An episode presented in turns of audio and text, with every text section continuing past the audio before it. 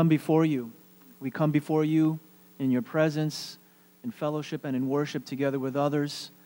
As we hear your word preached, in particular John chapter 1, we ask that you would speak to us exactly what we need to hear. I pray for everyone here within audible range, even listening online, that these words would speak exactly what needs to be heard, that you would give everybody exactly what we need at this time. And so we entrust ourselves to your care. We invite you to come in and transform. In Jesus' name we pray. Amen. So we're continuing our series called Sanctifying Monday to Friday. Sanctifying Monday to Friday speaks about spirituality and faith, on the one hand, faith, and work, on the other hand. And in life, oftentimes these two things don't mix very well. What happens is we see spirituality as something we do on Sunday or for private devotional practices.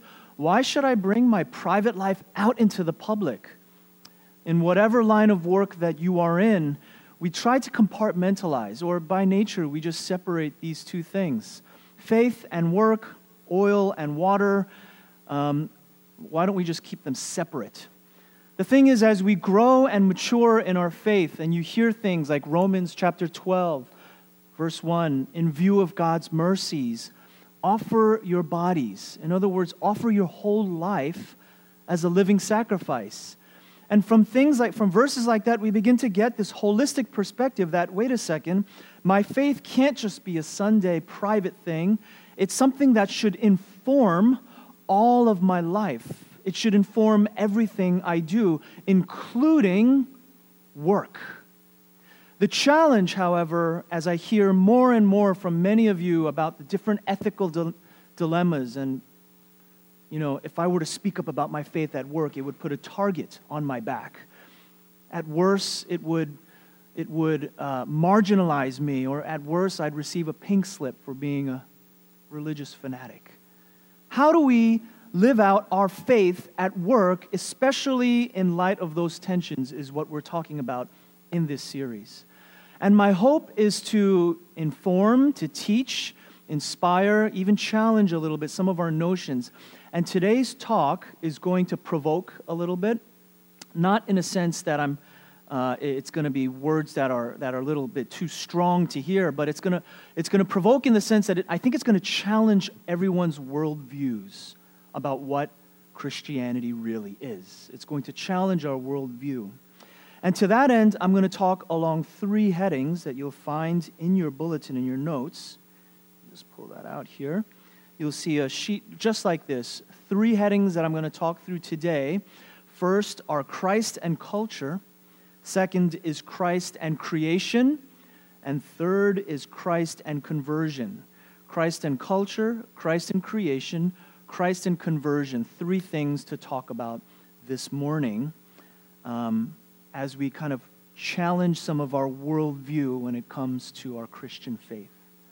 So we begin with that first heading, Christ and culture, as we look at John chapter 1, verse 1. John chapter 1, verse 1 reads like this In the beginning was the Word, and the Word was with God and the Word was God. In the beginning was the Word.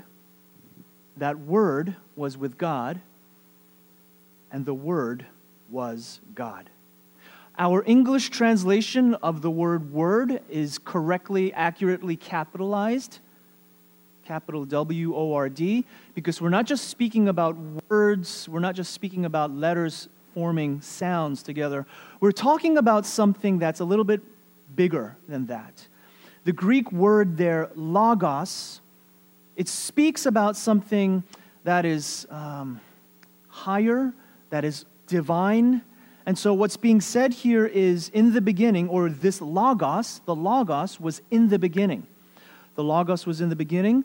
The logos also was with God in the beginning.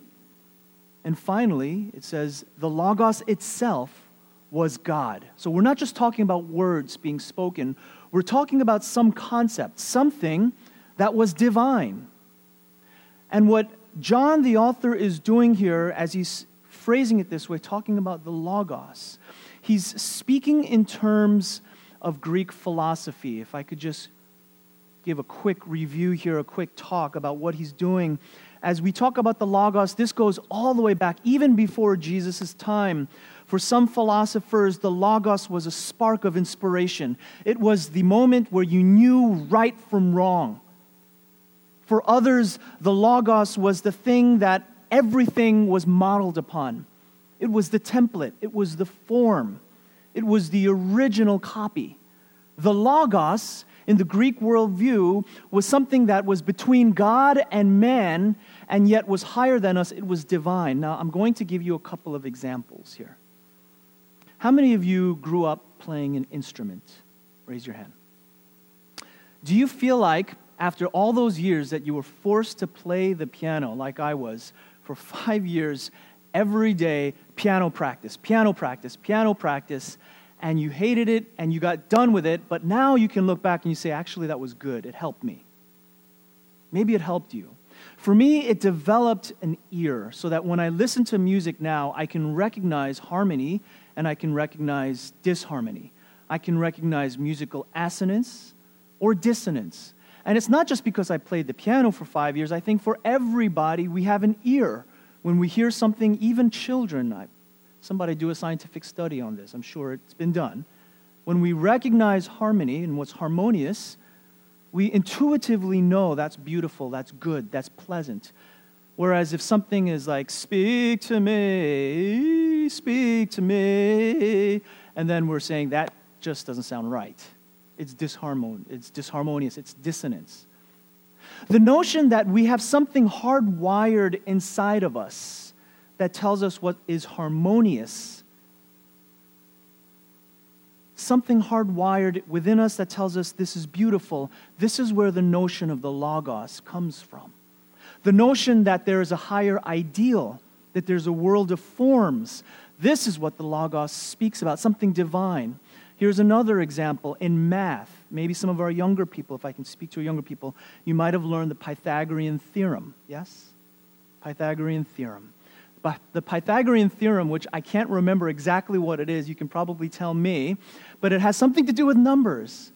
And that whole thing came from a philosopher named Pythagoras who was obsessed with numbers because when he looked at nature through sensory observation, he saw order and it made, he made sense of, the, of uh, nature through numbers. Through numbers. And so when you look at prime numbers, when you look at the way the world is structured, it makes sense numerically. To speak of Jesus as the Logos is to say that he is the original formula from which all numerical formulas make sense. He's the original prime. He is the original 135. The notion that order and harmony, this is Greek philosophy at its best, and John is speaking through the use of this. Let me give one more example. Um, we don't see snow here in Houston very often.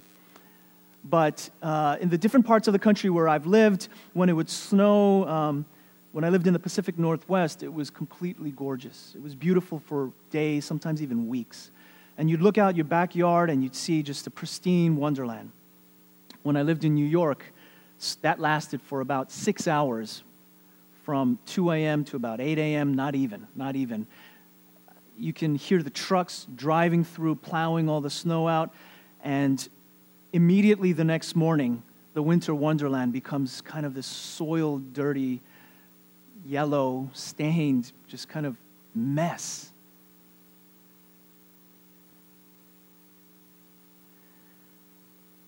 And this question of snow and how do we get it clean again? How do we get it clean again? This is something that we're going to talk about today about creation. And this entire landscape of snow, when we talk about Jesus as the Logos, what we're talking about essentially is that first snowflake. And if you've ever looked at a snowflake underneath the microscope, you'll see that it branches out. Let's say it has four arms. It branches out on four arms, and if you zoom in on each arm, it branches out in four more arms. And then you branch out, you look more closely, it branches out again into four more arms, and it goes on until infinity. This is something called a fractal. In other words, when you look in creation, whether it's snowflakes or numbers or music, there is something instilled in the DNA of this world, something that instilled in the hard wiring of you and I that we know appeals to a higher order. And what John is doing is he's connecting Jesus, the Logos, or he's connecting Jesus with the Logos, Jesus with this notion of a higher order. What Plato would call the world of forms. Well, John is saying Jesus is the original form from which everything good is templated upon. Now, at this point, you're probably wondering, Pastor, why are we talking about snow and Pythagoras, and why are we talking about um, fractals, and what does this, what, why are we talking about Greek philosophy? What does Greek philosophy have to do with Jesus? Pastor, we're not here to talk about Greek philosophy this Sunday morning, are we, Pastor? And in response to that, yes, but that's exactly, listen to this, it's exactly the language that John is using. John is speaking within the culture of the Greek people in order to speak to Greek people. He's using the best of their thought and he's transforming it. He's lifting up the best of their worldview and saying, That's Jesus. And there's three ways that we can engage the culture that we're in. And there's three fill in the blanks that I'm going to give you now. Three ways that Christians relate to culture the first thing we can say is that stuff, fractals, all that, that's baloney. I just want Jesus. Jesus, he's otherworldly. We don't have to have anything to do with culture. We don't have to deal with culture. In fact, we want to escape culture. That's why I come to church every Sunday, so I can escape the real world. Because when I go back to the real world, it's hard, it's gritty, it's discouraging. There's ethical challenges frankly, it's easiest for me to be a Christian on Sunday. And therefore, we set ourselves against culture, understandably so sometimes. And that's the first fill in the blank Christ against culture. That music on the radio, it's bad. Paul mentioned secular music. We're against that.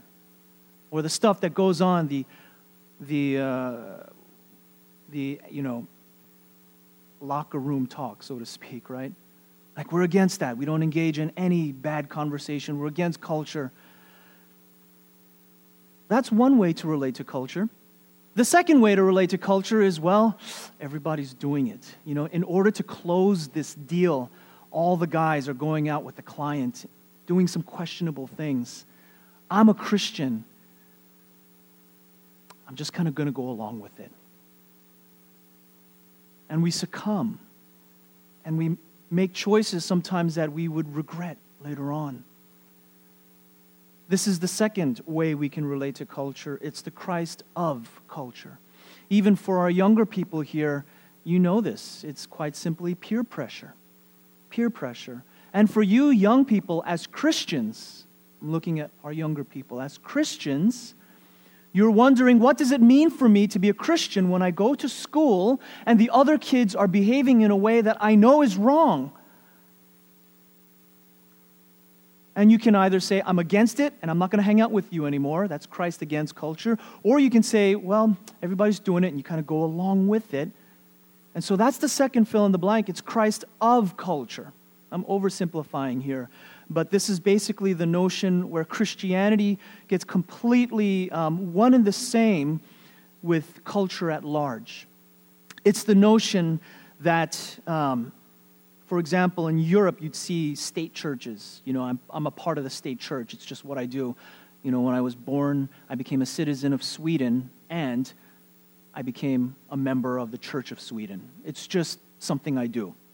It's not something that's real for me, it's just Christ of culture. It's one and the same. But the third fill in the blank is what I believe John the Apostle is doing. And I believe what John the Apostle does is he doesn't hide from culture and throw it out. He doesn't just completely capitulate or succumb and say, yeah, anything goes. I mean, we can worship Jesus, but we can also worship Zeus. It's not a big deal. We can worship Apollo and we can worship, you know, the God of the air and the God, it's, it's just another God. He doesn't do that. What he does is not against or of culture, but what he does is transforming culture. He takes the best of Greek thought, he lifts it out, and he says, That is exactly, that is exactly what our God is like. Christ's transforming culture, I believe, is the posture of the Christian today. We're not completely against culture. At times we have to be. We're, it's not exactly Christ of culture, but at the same time, I'm telling you, in your workplace, you, you, you can't just be, well, I'm, I'm religious. I'm not going to do what you guys do. And we're going out for, you know, we're going to go out for a couple of drinks afterwards, or we're going to get together. Oh, I'm not going to do that. Well, the other extreme is Christ of culture, where we completely give in. But the third is Christ transforming culture. And that is where I believe our perspective on work is important. It is necessary for us not just to silo ourselves to Sunday and say, this is where Christian faith happens, but Christian faith for me must be relevant and must transform what I do at work Monday to Friday. And so that's the first part Christ and culture. My personal belief that what John is doing here is he is transforming culture. He's using the best of culture in order to speak to culture. But the second heading, let's move on. The second heading is Christ and creation. Christ and creation. If I can go back to that metaphor of snow, the image of the snowflake. If Jesus, if if Jesus was the Logos, the original snowflake upon which every other perfect fractal was modeled upon, if you're following what I'm saying, Jesus was the template for everything pure and beautiful. And one day, that one snowflake said, I want to create a pure and beautiful winter wonderland. I want to create. And so, what he did was he multiplied himself. And he multiplied himself enough so that there was a huge snowstorm of perfectly pristine snowflakes. And all of creation snowed down silently and sat quietly on a beautiful countryside. And then the sun came up, the trucks came through, and it became like a New York City wonderland. The snow became yellow and dirty. And if you've ever been to New York City in the wintertime during the snow, you'll see mountains of dirty filth. And the question now is what do you do with all of the dirty snow? How do we get clean again? How do you purify snow without destroying it in the process? How do you purify snow and get it back to its original pristine state without destroying it in the process? This is what this is what the reframe course talks about. This is what we're talking about when we talk about work. When we believe that everything is messed up, everything is destroyed, it's dirty, it's best just to pack shop, to punch in and say, I'm done. In the end, it all doesn't matter. What does John have to say about this, about the state of the dirty winter wonderland? If you look at verse 2, this Logos was in the beginning with God. The Logos was in the beginning with God. And if this doesn't sound like Greek philosophy, I don't know what does. In verse 3, all things came into being through him. Apart from him, nothing came into being which has being. And so the emphasis on the idea of being, being, being. The notion of being um, comes from uh, the Greek, the Greek philosophical worldview of uh, the technical word is ontology. In other words, being and how we define being. Were we meant as Christians to just shovel out the dirty snow, destroy everything, and our being, our being were meant to just be spirits, ghosts, in the end, escaping reality and moving on to a higher level of existence? But when he talks about being, what we're talking about here is actual flesh and actual substance. If you touch me, you feel. When Thomas put his fingers into Jesus' side, it didn't go all the way through, it stopped at the point where finger met flesh. And his exclamation at that point was my Lord and my God, which is a profound thing to say because God is transcendent, God is spirit. But here you have a man, something physical. My Lord and my God.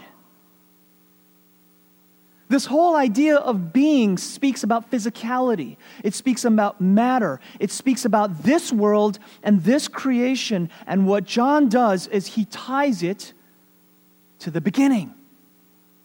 The best of the Greek worldview connected back with the best of Jewish worldview in other words, Genesis. Genesis. If you've ever watched a child draw a picture with crayon and say, I don't like it, and crumble it up and throw it away. And then with another sheet of paper, they're drawing with crayon and say, I don't know, and crumble it up and throw it away. And do that again and again and say, I messed up, I messed up, man, I didn't get it right. Sometimes I think we see God that way that when God created everything in the very beginning in Genesis, He said, I made it, I, I messed up. The, the perfect snowstorm, the perfect winter wonderland, it's dirty. I want to shovel it and throw it out. That's not the Christian worldview. Because when John says everything that has being was there at the very in, at the very beginning of creation, what he's doing is saying God didn't mess up. God didn't mess up when He created everything. Everything that has matter and substance, we were created first. Physicality with bodies. These bodies were the image of God. These bodies were the image of God. What we're talking about here is a piece of doctrine.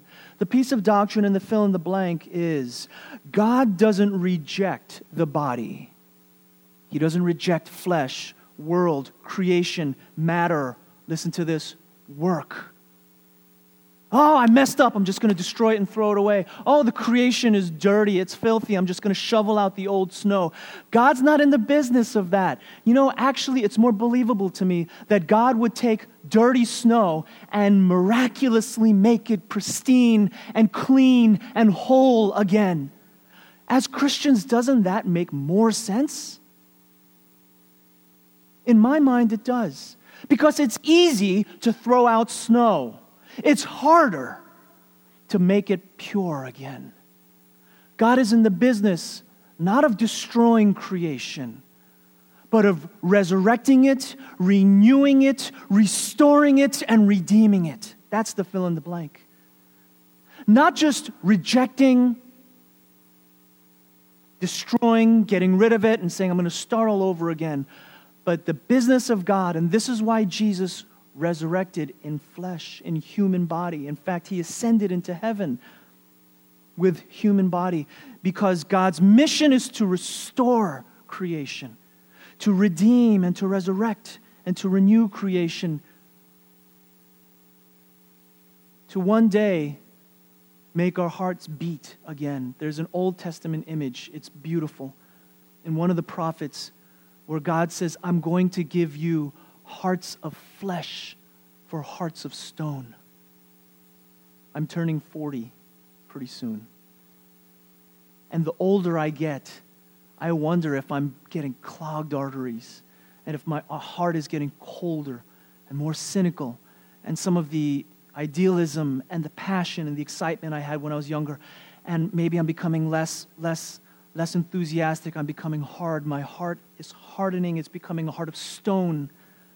And what God promises is I will give you a heart of flesh. You will be more human than you've ever been. You will feel once again. You will be able to cry once again, men. When was the last time you cried? I don't cry.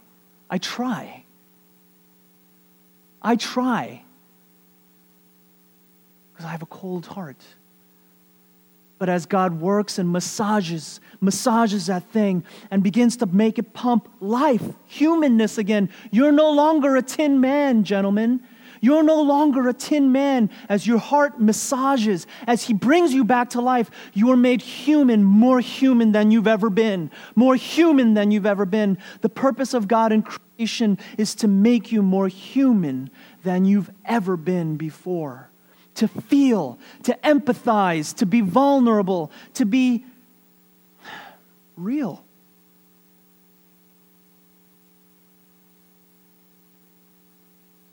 He was in the very beginning with God. He was there. And listen to the intentionality of these words. Everything that came into being, it came into being through Jesus. And apart from Jesus, nothing came into being that has already come into being intentionality. But we conclude now with the third and last heading Christ and conversion. Christ and conversion. I'm going to skip over to verse 14. I mean, in between verse 3 and 14, he continues on about light and more philosophical themes. I'm not going to get into that, but this is where the payload is. The payload is right here in verse 14, where John summarizes everything and he says, And the Word, the Logos, became flesh. Wait, what? At that point, all the Greek philosophers they laughed at John and they said, This is, this is, this is preposterous because such a notion was too profound. To talk about the Logos, to talk about the original 135, the original template, the notion of the good, everything that is harmonious, became man with dirty feet and odor and, and defecations and, you know, human perspirations and needs. That be, the divine became man? That makes no sense and yet it makes complete sense. Oftentimes we think that God's more interested in destroying everything and getting us up into heaven, but actually, the way God works is not to bring us up into heaven, but to bring heaven down to us. As Christians, you are God's expression of bringing heaven to earth in your work.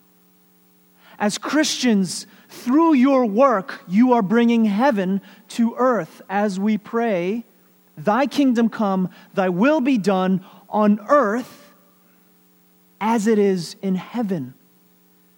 And as Christians, that is our work and our labor to realize the goodness, the good, the harmonious, everything that I know to be right.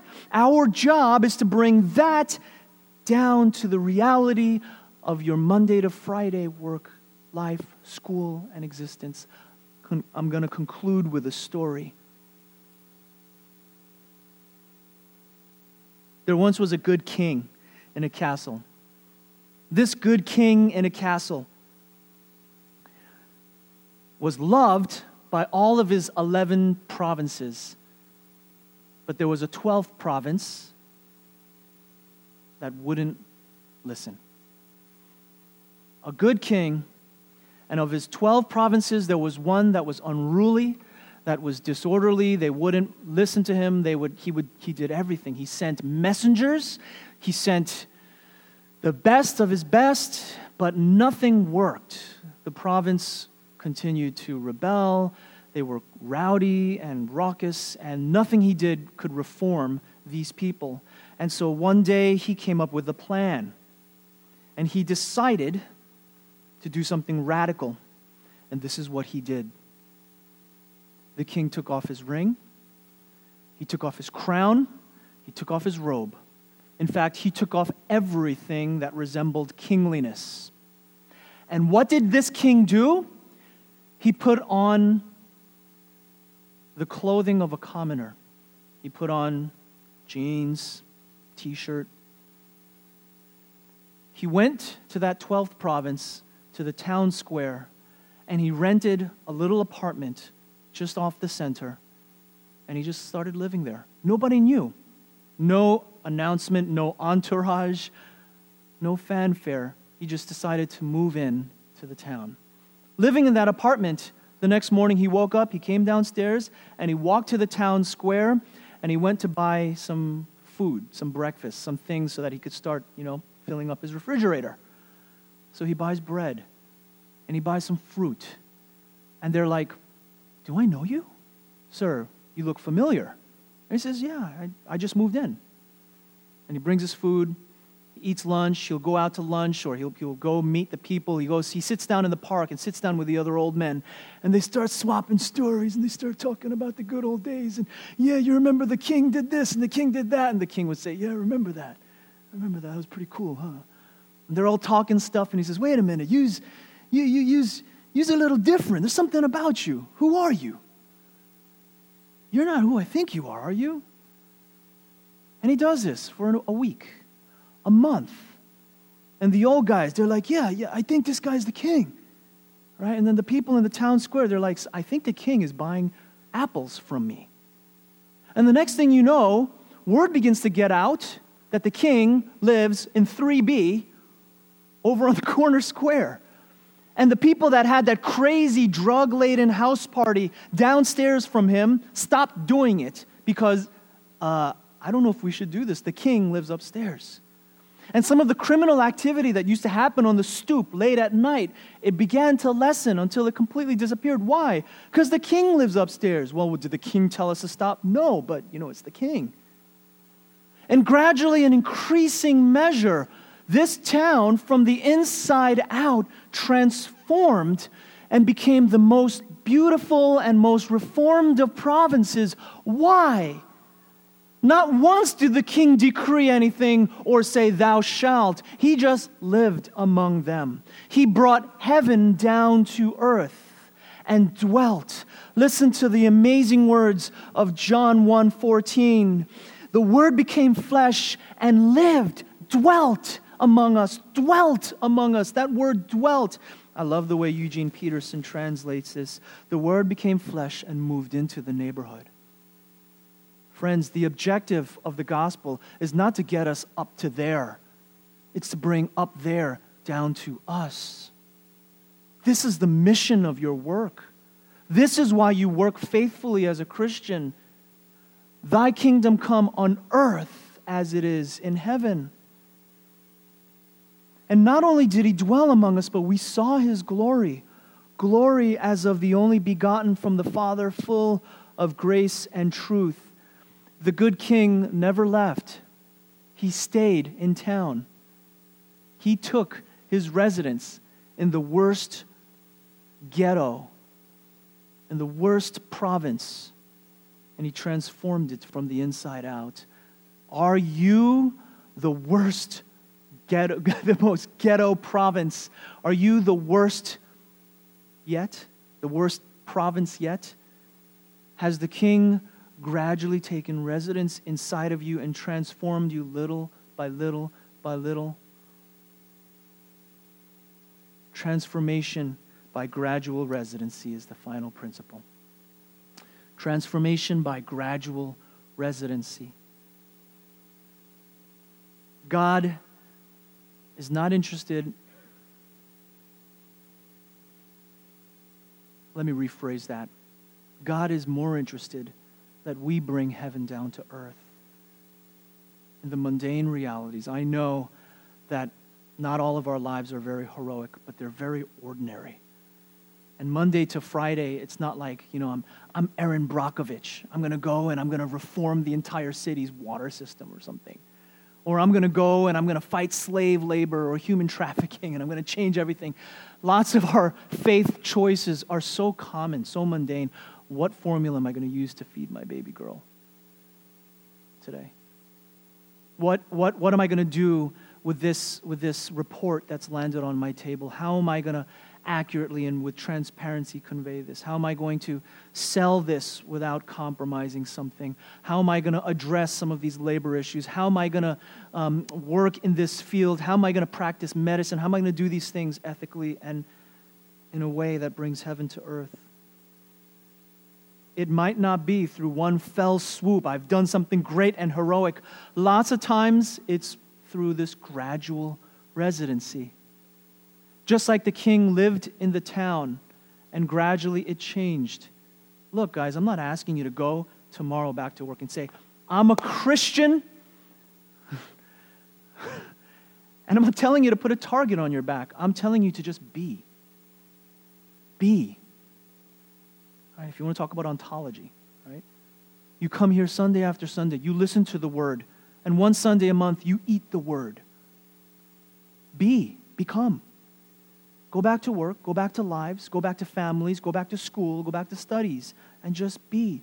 And watch God's work in this world through you. That's the first transformation by gradual residency. God's mission through you is just by gradually showing up every day at work. People know you're a Christian. They know that they're doing some things that are maybe questionable. And you're not kind of getting on your pulpit and preaching, but you're just being. And gradually things change. Maybe it'll take one, two, three, four, five years, but people know this guy's a Christian. And he, he or she exemplifies it.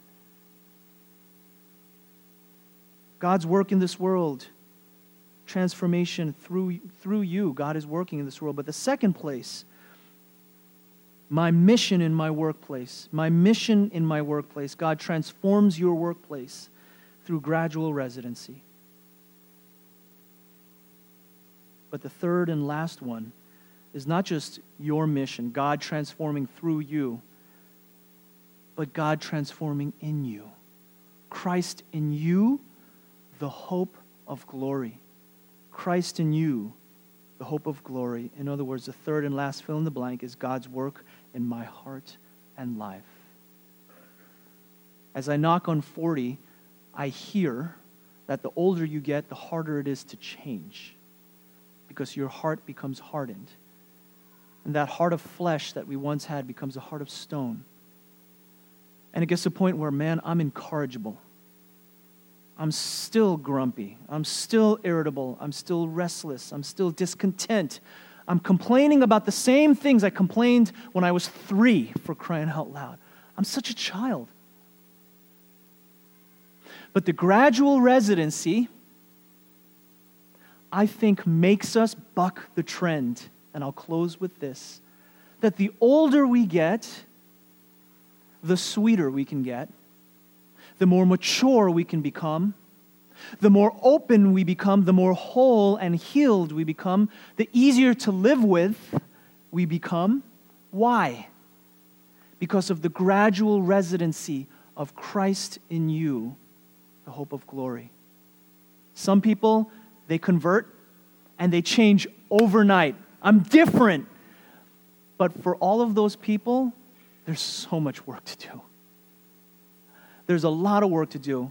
Rarely have I seen somebody change overnight. Even the Apostle Paul, who had, who had one of the most dramatic conversions, overnight became a Christian. Dramatic. And yet, when you read after that in the book of Acts, he was, he was, a, he was a wreck. He was too much. He had too many rough edges, too many character flaws, too many problems with this guy. And so for 10 years, 10 years, the Apostle Paul goes underground where we don't hear anything about him. We don't hear anything about him. Why? Because that's what character formation is all about. 10 years of shut your mouth and just grow and become. And so what happens is Christ in us, the hope of glory is that gradually but insistingly He is working on you. Are you allowing Him? Are you ceding ground? Are you giving up? Are you surrendering? Are you letting Him? Are you letting Him work within you? You can fight Him. I know old grumpy saints. I do. We can fight Him all the way to the end. It will be tested today, tomorrow, how you live? Are you letting Him gradually take permanent residency in your life? Let's pray.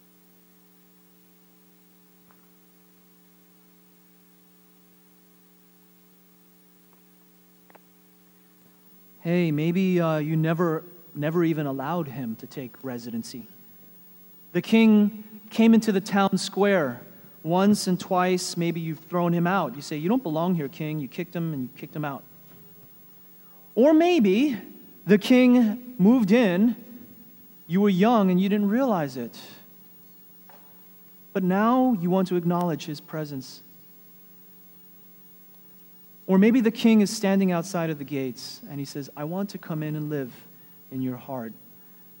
And you have yet to open up. I want to give you a chance to just pray and to say, King, Jesus, come in. Change me. Make me new. Renew me, restore me, resurrect me. I invite you to live with me permanently now. And I want to give you lordship and control of my life from this day forward. I receive you in Jesus' name. Maybe for others of us, you're an old saint. You grew up in the church and you're feeling crusty and old at the ripe old age of 32.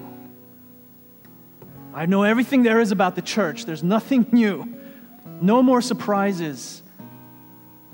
But the reality is, I feel so cold. I'm so cynical. I don't have that passion that I did when I was younger. And frankly, nothing's changing. I'm the same woman, I'm the same man that I was. Then pray with me.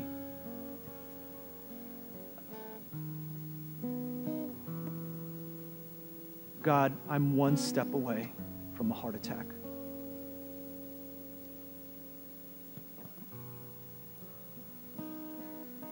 And I need you to put your hand in my chest and massage it back to life.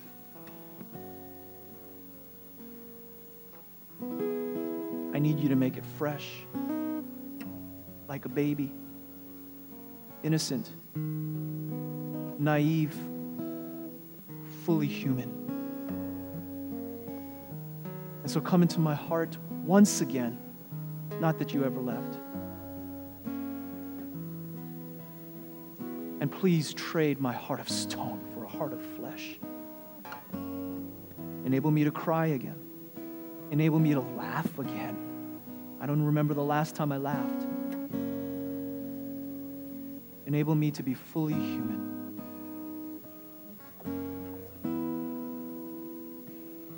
And as I've done years ago, I surrender myself to you to take control and to surrender once again.